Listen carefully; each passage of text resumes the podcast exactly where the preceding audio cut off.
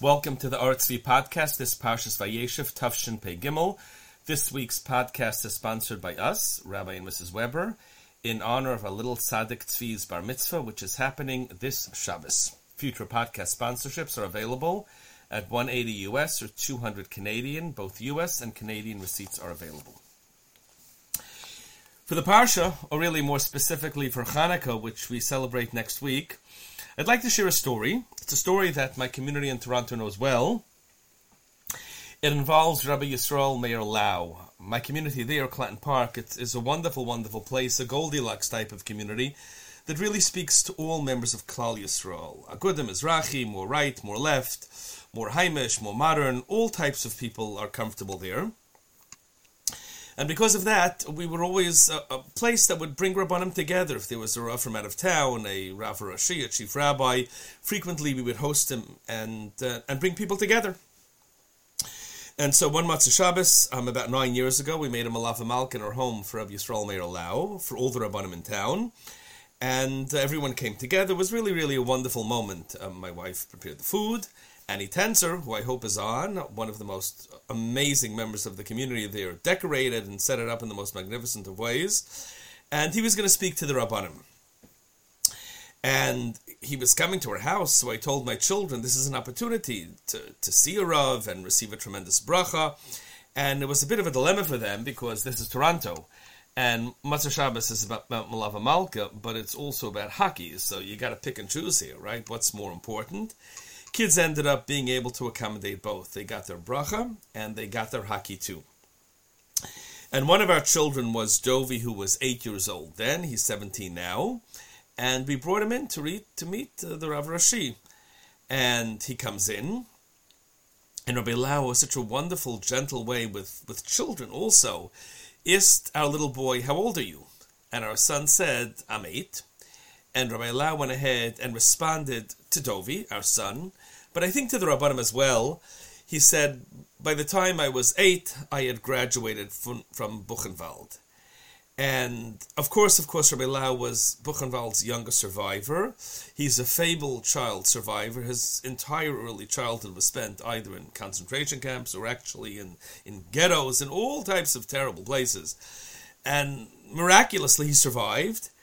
And he spoke not so much about his war experiences, but about the awful time after the war. He says after the war there was bedlam and havoc, and his parents had both been murdered, and there was really no chinuch in place. And over the next few months after the liberation, there was really no supervision. Come Chanukah, a few months after liberation, he had no understanding, no inkling as to what Chanukah is about. He didn't know that we light candles. He didn't know about the war. He didn't. He didn't know about anything. He hadn't been educated. And come Chanukah, he sees everyone lighting candles, and it's a curious thing he doesn't understand. He sees everyone lighting one candle the first night, everyone lighting two candles the second night, three candles the third night, and he's trying to figure it out. Now, in his mind, candles evoked death. It was a world of endless yahrzeit candles. Everyone was lighting yahrzeit candles, many yahrzeit candles, many people were lighting every day. Um, it's really how they expressed their Yiddishkeit. What they had was a Yiddishkeit of loss, of pain, of memorial, rather than a Yiddishkeit of living and building and hoping. It was such a hard, hard time. And finally, he turned to an adult and he asked, Who's this tzaddik that we're commemorating? Um, everyone lighting candles, and two and three and four candles. Who is this tzaddik? And finally, they sat him down. They told this little Yasim that not all candles are about death, some are about life. Not all of Yiddishkeit is about loss. Yiddishkeit is also about celebration. It's not always about what was taken away, but it's frequently also and more so about what can be added, what we can accomplish, how we can grow, and what's good. And that was a lesson that he internalized and that really helped him become the amazing person that he is, who accomplished so much right? He's Eretz Yisrael consensus rabbi. He really speaks to everybody. You focus on what you can do, you focus on what you can accomplish, you focus on the positive, and if you're able to do it in 1945, you can certainly do it in 2022. So it's a story that the members of my community back in Toronto heard. It's a story that touches the heart and the soul. And it's a story that answers what I think are one of Hanukkah's most significant, one of Hanukkah's most troubling questions. And that is why we expand, why we elaborate, why we make Hanukkah so much bigger than it is. The basic mitzvah it's brought down in the Gemara on Shabbos is Ner Ishu So one candle each night for an entire family. You can have 10 people, 20 people living in a home. One candle each night suffices. But we expand it. We go ahead and we are mosif v'holech like Beis Hillel there. We add a candle each night. So on the second night we have two candles. On the third night we have three. On the fourth, four.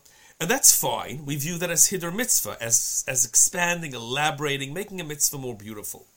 But there's a basic rule of thumb, Sfas Emes says, and that rule is, is that Hiddur Mitzvah is ad shlish. You add a third.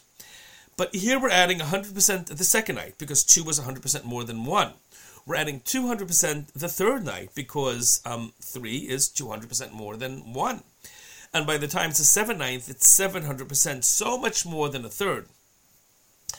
And it's not just those hundreds of percent in terms of mosif v'holech in relation to the candles that we add. It's also the fact that every individual member of the family lights, at least among Ash- Ashkenazim. Among Sephardim, that's not the case. But Ashkenazim go ahead and say there's a mitzvah of mosif v'holech, you add a candle each night.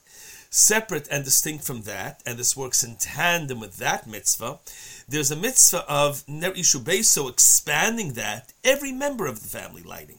So we add a candle each night, and every member of the family lights, which means if there are 10 people residing at a home, you'll have 10 candles the first night, 20 candles the second night, 30 the third. Now do the math. So we pointed out that by adding a candle each night, the mitzvah is expanded by 700%. By having 10 or 11 people light each night, the mitzvah will be expanded 1000%, right? We're dealing with 7000% expansion. And Hiddur mitzvahs at shlish we're only supposed to add up to a third and not more, because Yiddish geld is it doesn't come easy. Jewish money isn't easily found. We have so much that we have to do with our money. You don't want to allocate all of it on one mitzvah. So why do we go ahead and make it so different? Why do we go ahead and expand things so much? And yet another piece to the puzzle, and this is a troubling piece, is is that when we go ahead and we make a mitzvah beautiful, we make it bigger and larger and longer, it's it's an expansion, but it's not a mitzvah to itself. We don't make a new bracha, right? We take lulav on sukkahs, we make a bracha, but we're not going to make a separate bracha when we say Hallel again, because um, even though we're shaking lulav and we're expanding the mitzvah, it's all part and parcel of the original mitzvah. We'll go ahead and expand many mitzvahs. We'll make them prettier and larger and nicer, but we're not going to make a new bracha. But here, when we light Chanukah licht, every member of the family who lights makes his own bracha. Well, why do we do that? You're making a bracha in Hiddur Mitzvah. We generally don't do that. So there's so many answers. But going back to this, this Sfas Emes, an idea that's developed by the Brisker Rav, is that Chanukah is just a little bit different.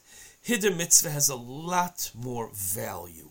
Beautifying the mitzvah is much more significant. And there are great discussions about that. I want to add one piece to the puzzle that has a sermonic component that I think spoke to Rabbi Lau then, that I think speaks to us now. And that component is to remember what Chanukah was about then. Chanukah then, of course, was about fighting against the Greeks who were persecuting us, against their Jewish allies. They never had Jewish allies, who also persecuted us, and about prevailing and about survival. But how much did we prevail? Not really so much that initial battle, the one that we won on Hanukkah, it wasn't a liberation of Eretz Yisrael. It wasn't a liberation of the region around Yerushalayim. It was a liberation of one small area, the, the Makom HaMikdash, the place where we light Chanukah.